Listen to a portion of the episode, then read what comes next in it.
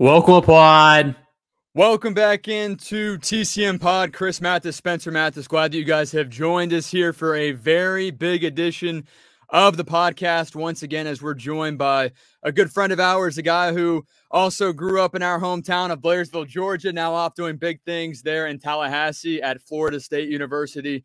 Had a great season this year, looking to build off of that. That, of course, being Kyle Morlock there Florida State University tight end, joins us right here on the podcast. Kyle, my man, welcome in. How are you doing, brother?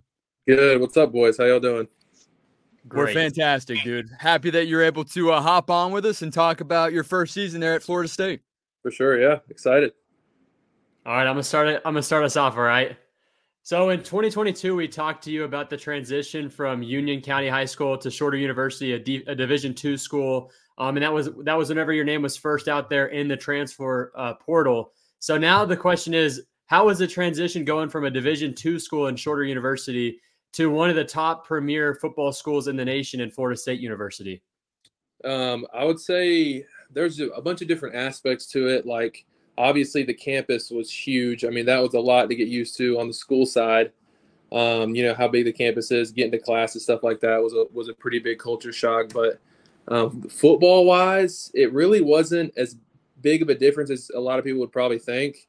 Because um, you know you're still playing football at the end of the day. We still have the same workouts, the same runs, the same you know off season stuff, pretty much. Um, so it's pretty much all the same. I would say like in the actual game wise, you know, uh, in the box, obviously the bodies are a lot bigger, so that took took some getting used to from D two to D1, uh, yeah from D two to D one, but other than that, um, I would say it wasn't as big of a change football wise as a lot of people would probably think.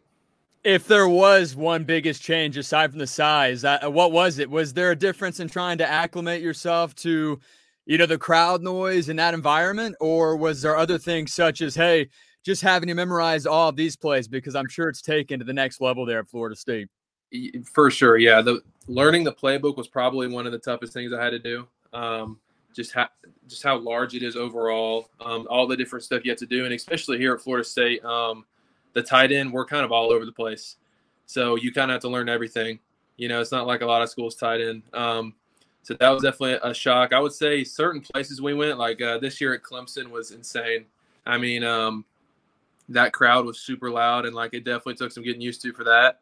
Um, but yeah, and how much of a difference does having a top of the line facility factor into into your progression as a player? So on Twitter over the last couple of years, we've seen a lot of the uh, Division One big top five, top ten schools. You see their facilities online, and you go, "Wow!" I mean, there's got to be a huge difference, obviously, just from going from Union County to Shorter University, and then now Shorter to Florida State University. So, really, how much of a difference would you say that that makes in terms of your progression as a player on the field, and of course in the weight room? Oh yeah, I mean it makes the world a difference the facilities, but I would really say it's the people here. Um, like our strength coach, Coach Storms, and his whole staff. It's been like the best thing for me, you know, um, developing my strength and speed and eh, all that stuff. So the facilities are obviously super nice, and it's a, a blessing to be able to, you know, access facilities like this. But I think it's the people here that you know. There's just so many people that have our backs and are trying to see us succeed. Uh, that that's the biggest thing. Yeah, and I know you talk about, you know, getting faster, stronger. In what way, what aspects have you gotten better at just after one season there at Florida State? Um, I would say, you know, strictly physically like that, I've definitely gotten a lot stronger since I've got here, um, faster as well. Um, football wise, I would say uh, a lot of my blocking game has changed, um, especially getting here with Coach Thomsen. It's just like uh, technique, you know, just overall understanding of how to block and stuff, you know, has really like changed since I've gotten here. So I'd say, um, football wise, my blocking game is, uh, you know, improved drastically. Now you talk about the tight end room there too, as well. You guys are stacked. You have several different guys that not only could make an impact, but did make an impact. Of course, yourself included in that tight end room. What did that do for you as a player, as a person, to have all these other great talents in the same room as you with the same goal? But that you can try to better yourself based upon what they do or, or what they can teach you and what you can teach them. Yeah, no, it was really cool because especially coming from Union, it was kind of like, you know, you're the guy there, you go to shorter, you're the guy there, and then you come here and everybody's the guy. So, uh, you know, you definitely have to get used to like playing with other guys, especially in your own position group. You know, we had a guy like Jaheim last year who was a super explosive player who uh, declared for the draft. So he'll be in the NFL next year. But it was just cool to see uh, a bunch of guys that, you know, obviously at the end of the day, we're all competing for the job. But uh, to be able to like go out there and, you know, when you make a, a catch in a big game or something for everybody to cheer each other on, I mean, it's super cool. And you had 255 receiving yards in your first Division One season, averaging over 13 yards per reception. With with of course your biggest game coming up against Pittsburgh, uh, in which you had a 60 plus yard reception in that game. Speaking of big catches, give us a recap of your first season in Division One football, off the field and on the field. Of course, with your recent engagement to Annie. And again, take us through what is going through your mind on that 63 yard catch that you had against Pittsburgh, in which you got the ball probably 10 yards away from the line of scrimmage and you ran the rest of the way. Yeah. Um, let's see. That was a lot to break down. Uh, football wise, I would say, uh, you know, the season was awesome, man. It was so cool um, to run out in a stadium, you know, in our home games like Doak uh, with the crowd like that. I mean, it was surreal. It was a, it was a dream come true. And uh, all the away games were also cool as well. Um, and yeah, that Pittsburgh catch was big for me um, to break that one. That was, that was a lot of fun. Um, I got to get the speed up and finish it out, but you know, we're, we're working on that this year. Um, uh, and yeah, getting engaged was was so amazing, man. Um, getting engaged to Annie, who I met at Shorter, uh, it, it, was super huge. So super excited uh, to continue that and on to the wedding. Again, Chris Mathis, Spencer Mathis, joined by Florida State University tight end Kyle Morlock, a friend of ours that we've followed and, and been buddies with for years now. And it's so cool to see his success there at the next level. But you guys are tuned in via the Chris Mathis podcast watching this. And I know that we spoke in 2022, as Spencer referred to, about that transfer portal process, Kyle. And you mentioned, you know, we kind of we had breaking news on our program in 2022. I didn't think much of it whenever we did talk about it. And, you know, your top three schools of where you were looking at. And you did mention Florida State as one of the top three. Next morning I wake up, the podcast goes viral, it went everywhere. And you know, Florida State mentioned top three from Kyle Morlock. You talked a lot about Coach Mike Norvell and the guy that he was before and recruiting and trying to get you to go out to Florida State and to be a member there of the Seminoles. But talk about what it is like now that you're there in the trenches, you see and you work with Coach Mike Norvell each and every week. What's it like to play for Coach? It's the exact same as when he was recruiting me, which is is crazy to hear because you know you hear a lot of stories of guys that that obviously switch up a lot once you you know you get in the building. But he has been the most consistent guy here at Florida State since I've been here. I mean, it's the same. He's the same dude at five in the morning and at eight at night. and so that's that's one of the coolest things is he brings that energy no matter what time of the day it is. So it's been a blessing to be able to play for a guy like that. Yeah, talk about the beginning of your transition to Florida State University from the very beginning of training camp in college football division one having to build chemistry with new guys that you haven't been around before. Obviously you did that whenever you went to shorter but you were a freshman there. Here you're coming from a different school from a pretty far distance away. Talk about how difficult it is or if it is very difficult at all to build chemistry with your tight end room and the rest of the team and of course your quarterback and jordan travis for for a good part of that season. Yeah um, i would say you know there's definitely some work that's got to be put in. You know you got to put yourself out there and, and go meet guys but the culture that was here when I, you know, when I walked in the locker room was a really good one with a lot of really good leaders. So it wasn't too bad. You know, they brought me in like a brother. Um, got through spring onto summer and then into fall camp. And like when you're spending that much time with the guys, you know, you get to know them, you know, pretty well, pretty fast. So overall, it was a really good transition and uh, it wasn't too hard. No. And I know that obviously you look forward to this upcoming season for you and some changes there with the roster and what's to come. Uh, I guess this is your final year of eligibility. Is that correct? This upcoming is, season. Yeah. So, what are some things that you're looking to work on here as uh, you approach year two there at Florida State? Uh, just overall, uh, obviously want to improve my game as much as I can, both aspects in the in the passing and in the running game, um, and uh, just see how much productivity I can put out there on the field, and uh, you know, help at the end of the day help my team win the game. So that, that's really what it's about. And obviously, Kyle, I know you've gotten a lot of support over the years from everybody back in Blairsville and even the surrounding area pulling for you, obviously, to see that a small town kid is doing it as you are. And you've really not only just embraced it, but you've taken it and ran with it, Kyle. What's it been like to get that kind of support that you've received over the last couple of years and to still see those same faces that you know from rec league football still pulling for you all these years later, even though you're playing for a team that most of these guys didn't grow up pulling for? Right. Yeah. No, it's so awesome, man. Uh, just to go back and like people text me all the time and they, they've picked up, you know, one of my jerseys and stuff. And like, obviously back home in Georgia, we got a lot of dog fans up there. So for, uh, for guys like that to pick up a jersey and show love, it's so awesome. And, you know, even on social media, uh, to see all the people showing love, it's, it's su- super awesome and motivating also. So Another question there about playing uh, college football there at the Division One level. What's the diet like in terms of what kind of meals you guys are able to get? How often you get these meals? If they're prepped for you guys? If it's kind of mandatory? What's that like as far as trying to take care and fuel your body the right way? Yeah, um, it depends. So we got two different things here at Florida State. We got a gain train and lean team. Obviously, you know if you're on gain train, you're trying to gain weight. Lean team, you're trying to lose weight. Um, I've been on gain train since I've gotten here, so you get an extra meal throughout the day. So we got four meals, um, and it's been cool, man. Uh, the food here is super good, um, and yeah, you just walk in. Uh, we got a little uh, a dining hall in the stadium, so you just walk in, get your food, do your thing, get ready for whatever we got coming up, and yeah, you just carry on about your day. Yeah, and going back to Chris's question a couple of a couple of minutes ago about coming up from from Georgia with the surrounding University of Georgia fans. Uh, this may ruffle some feathers, but UGA had one job. If they would have beat Alabama, Florida State most likely, I believe, would have been in the college football playoffs. They ended up folding. A great thing that you've been speaking about even before you started going to Florida State was was how good of a coach that you think Mike Norvell could be, and now how good of a coach he is. Obviously, a huge program shift from Florida State within just the last three years that he's been there. He's an incredible coach. But I'm going to address the elephant in the room here. What was the feeling like around the facility with the players and coaches? The raw feeling that you guys had whenever it was announced that Florida State, an undefeated team, was somehow not good enough to be number four in the college football playoff committee, somehow number five, undefeated in a Power Five conference, not in the playoffs.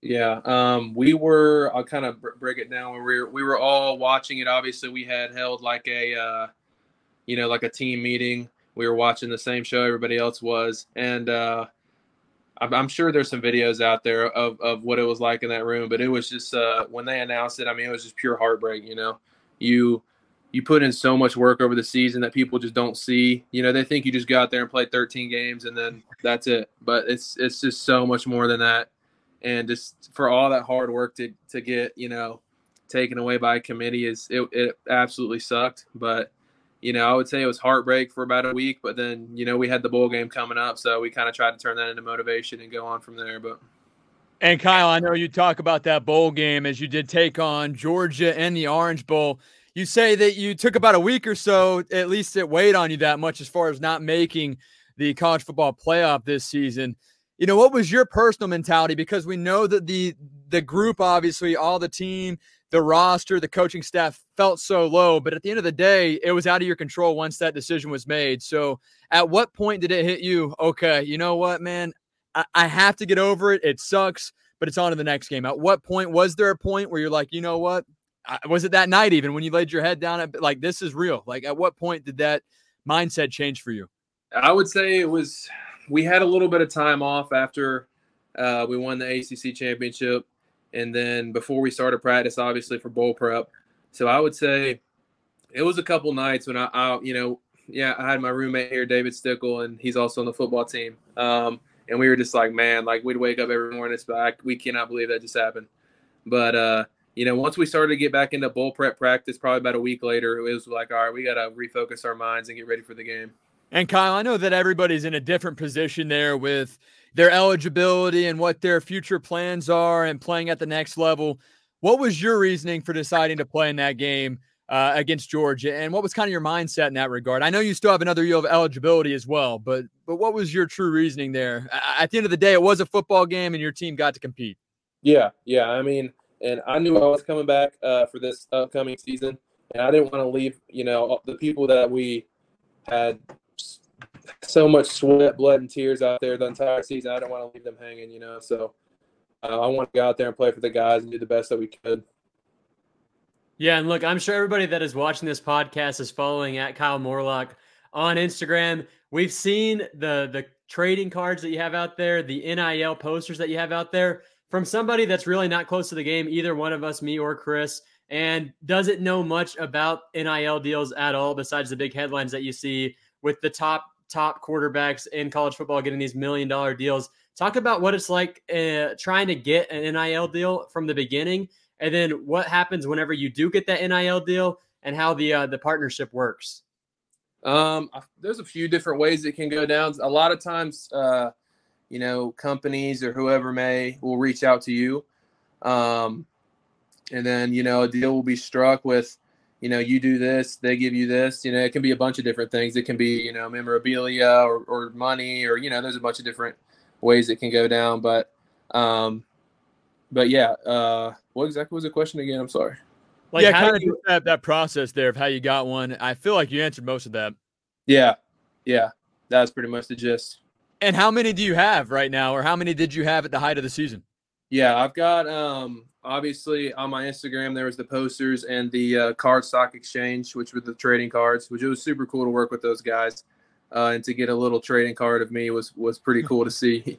But uh, I've got one with onward reserve that I'll be uh, posting here soon. So that'll Hell be yeah.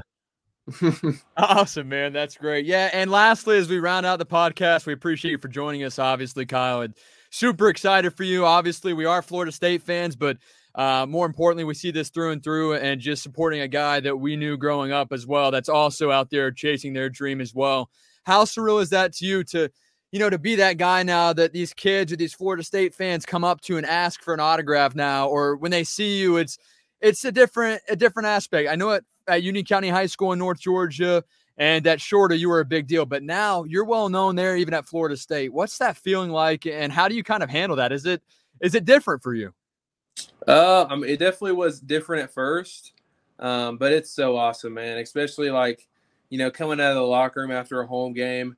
There's so many fans out there that want to autograph, want a picture. Man. It's just so cool to be able to, you know, to even have the opportunity that people want to take a picture have your autograph, right? So it's it's just it's a blessing, and uh, you know I'm super happy to be able to have the opportunity to do that. This is going to be my final question for you, Kyle. For those that are out there that you know they want to chase that dream, or they do play high school football at a small school around the country, no matter where they're at, middle of nowhere, or a school that's not the greatest with recruiting, or a school that is, but necessarily doesn't equate to wins and doesn't get that kind of attention. What advice do you have to that athlete to try to take it to the next level and just believe in what he or she is doing? My number one piece of advice would be just to keep going, keep grinding. Like, even if you're getting out of high school, you don't have all the offers you think you should have or want. You know, even like me going to, to shorter, I definitely wanted to go D1 out of high school, right? And um, that didn't happen. And a lot of people, you know, they're like, oh, D2, this is where the road ends. But you just got to keep going because you never know what door may open and uh, what opportunity you might have. So, my number one piece of advice would definitely just be keep grinding, keep going, don't stop.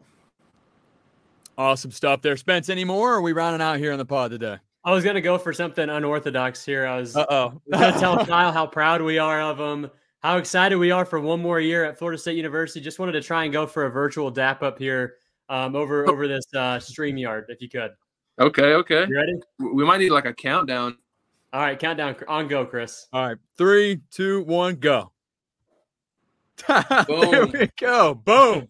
Hey, Kyle, we appreciate your time, brother. Wish you the best of luck, man, and uh, keep doing your thing. For sure. Yeah, I appreciate y'all. Awesome, man. Talk to you soon. All right. Peace out. All right, again, that was Kyle Morlock there, Florida State University tight end, doing his thing, hopping aboard the podcast. Really excited to hear from him. And, you know, it was heartbreaking to not only witness what happened to Florida State after going undefeated and missing out on the college football playoff, but hearing a guy that had to deal with that heartbreak, Spence, talk about kind of that demoralizing feeling that he felt and how long that lasted for. That, you know, I knew it would last for a while, but for him to say, you know, a week's worth of time and every day they got up that they would just think, man, I can't believe this happened. You know, that it is kind of hard to believe, truly. Yeah, we may have lo- we may have left one question out on the table. If you could maybe text him this, maybe we get an interview or or the answer back by the time this podcast ends. Forgot to ask him who he's got in the playoffs in, in terms of the NFL right now with the four teams remaining. Ask him who he's got as his Super Bowl favorite. And as you do that, I can carry the, the first part of this conversation. We can recap the Buccaneers versus the Lions. Sadly, you couldn't be at that game. It was in Detroit. And I feel like a lot of the real Detroit Lion fans couldn't be at the game because ticket prices of that game were the most expensive in divisional round history, which is absolutely insane for a city such as Detroit. And again, a great game by the Detroit Lions. I really do think the Buccaneers outcoached themselves out of that game.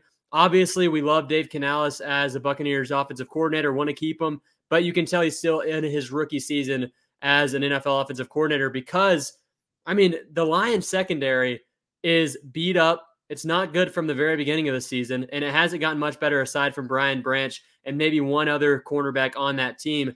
And the fact that the entire first half, after what we heard from the analysts before the game, they said Canales' approach is to try and keep mistakes minimal to start the game. I think that if the Buccaneers go out there to start that game, firing downfield to Mike Evans like they did at the end of the first half and at the end of the second half, I think that that was a much different game.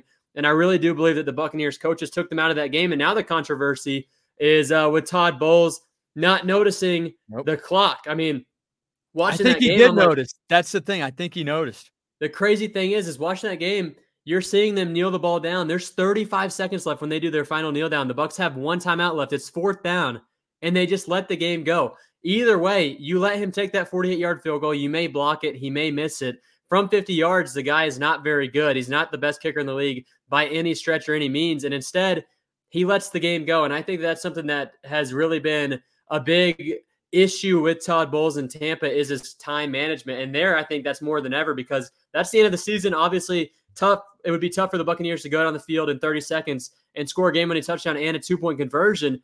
But if the Lions miss that field goal, you only got to go 55 yards, and the Buccaneers could have won that. So obviously, as Bucks fans, hoping Dave Canales stays, he's obviously going to grow. But I think we may have seen the top of what Todd Bowles can do because we've seen that he's not very he doesn't pay attention to the clock whatsoever. We see that all the time. He goes continuously into halftime with all three timeouts, continuously into the end of the game with one or two more timeouts left.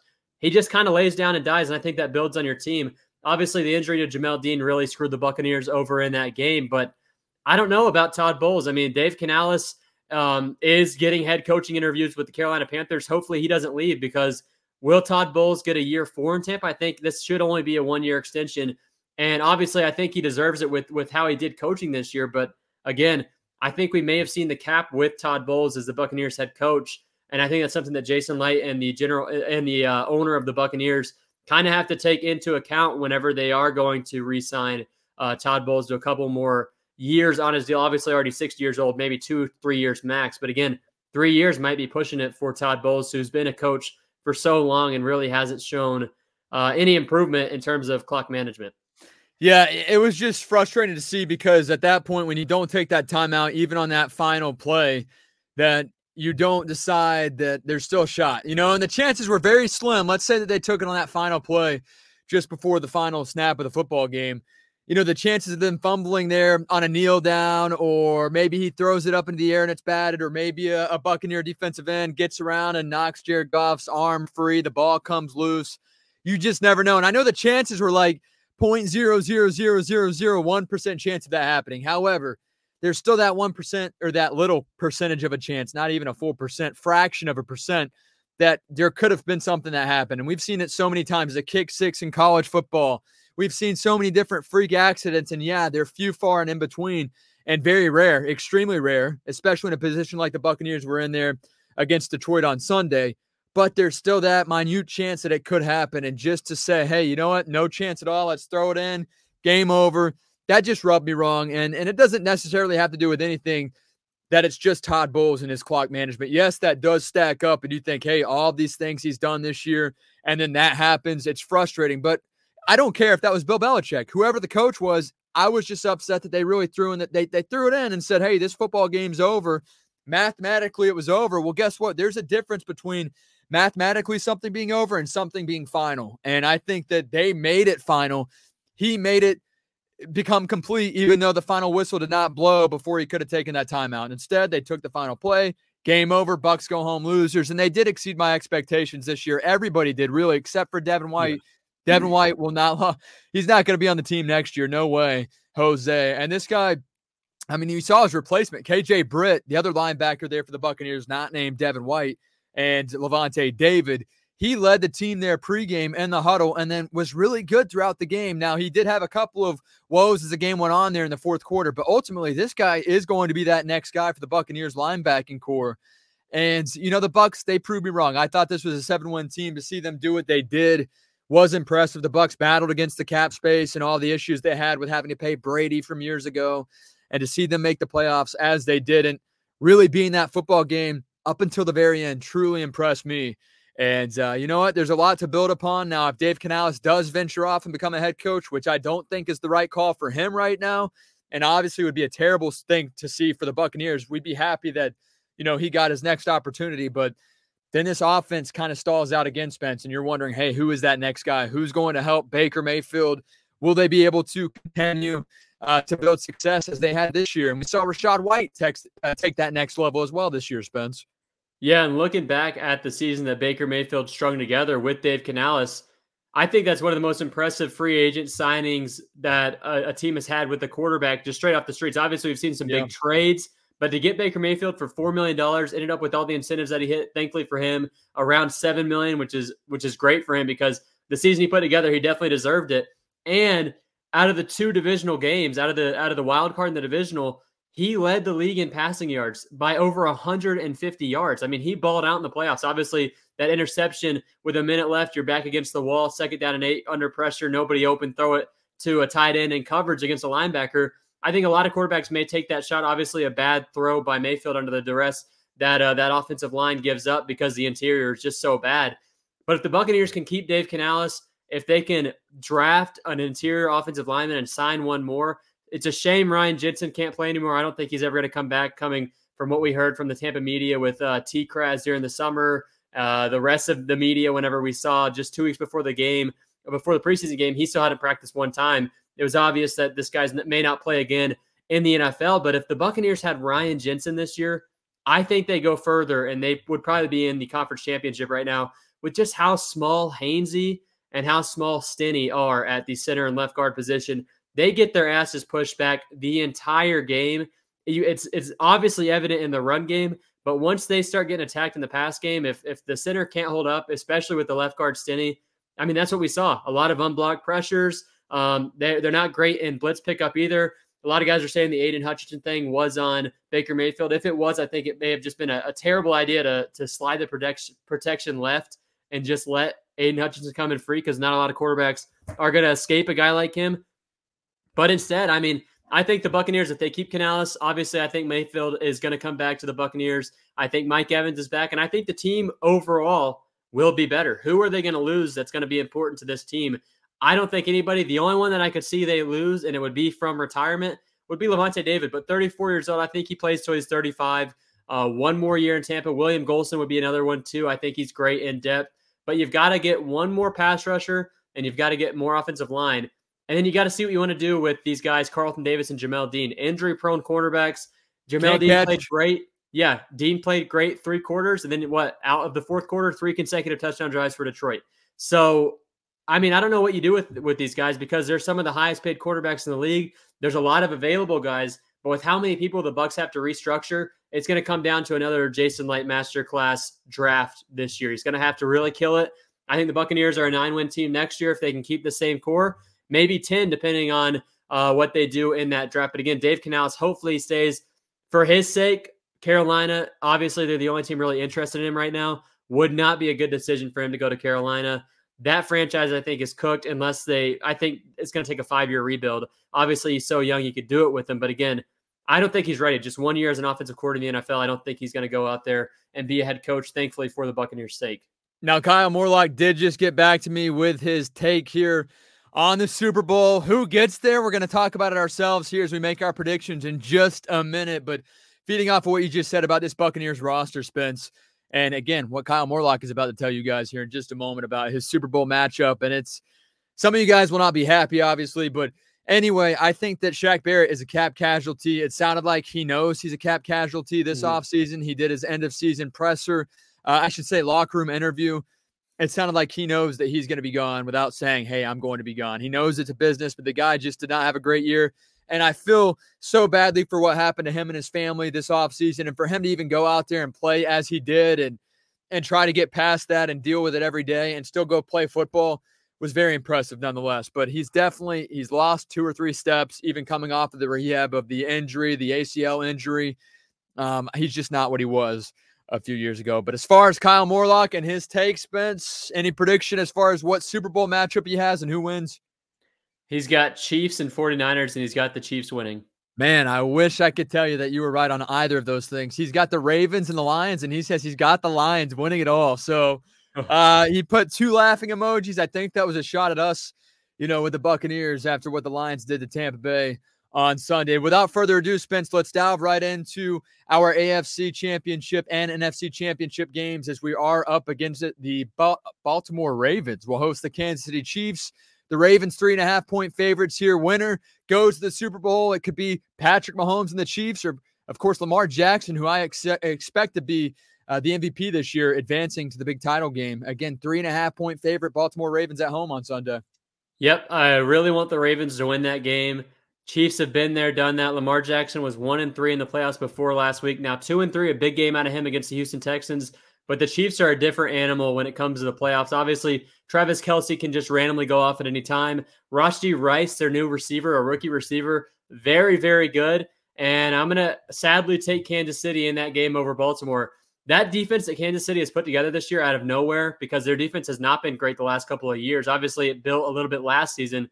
But looking back at 2020's defense compared to this defense, I think the Chiefs go out there and they beat the Ravens by seven or more in that game. I know it is in Baltimore. Mahomes hasn't played more than one away game in the playoffs before. But again, give me the Kansas City Chiefs in that game. I think Patrick Mahomes and his experience is going to get him there.